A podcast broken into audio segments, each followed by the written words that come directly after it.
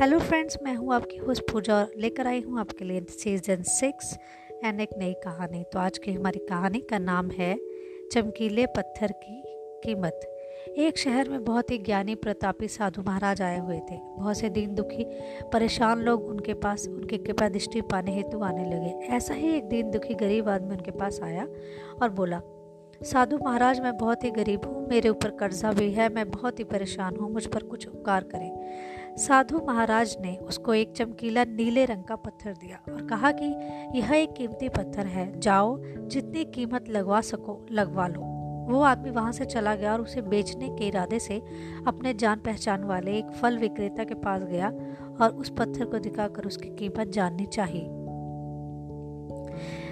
फल विक्रेता बोला, मुझे लगता है यह नीला शीशा है। महात्मा ने तुम्हें ऐसे ही दे दिया है। हाँ यह सुंदर और चमकदार चमकदार तो दिखता है। तुम मुझे दे दो। इसके तो मैं तुम्हें हज़ार रुपये दे दूँगा वो आदमी निराश होकर अपने एक अन्य जान पहचान वाले के पास गया, जो कि एक बर्तनों का व्यापारी था।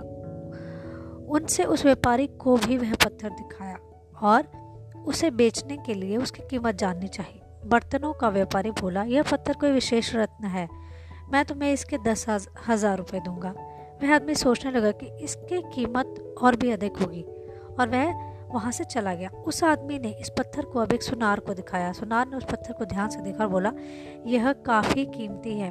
मैं तुम्हें एक लाख रुपए दूँगा। वह आदमी अब समझ गया कि यह बहुत अमूल्य है। उसने सोचा, क्यों ना मैं इससे हीरे के व्यापारी को दिखाऊँ? यह सोच वह शहर के सबसे बड़े हीरे व्यापारी के पास गया। उस हीरे के व्यापारी ने जब पत्थर को देखा तो देखता रह गया। चौंकने वाले भाव उसके चेहरे पर दिखने लगे। उसने उस पत्थर को माथे से लगाया और पूछा, तुम यह कहाँ से लाए हो? यह तो अमूल्य है। यदि मैं अपनी पूरी संपत्ति भी बेच दूँ तो इसकी कीमत नहीं चुका सकता। अब कहानी से हमें सीख क्या मिलती है? हम अपने आप को कैसे आंकते हैं? क्या हम वो हैं जो राय दूसरे हमारे बारे में बनाते हैं? आपकी ज़िंदगी अमूल्य है। आपके जीवन का कोई मोल नहीं लगा सकता। आप तो वो कर सकते हैं जो आप अपने बारे में सोचते हैं। कभी भी दूसरों के नेगेटिव कमेंट्स की वजह से अपने आप को कम मत आंकिए। आशा करती हूँ कि आपको यह स्टोरी पसंद आई होगी। और जुड़े रहिए the harmony talk show with Pooja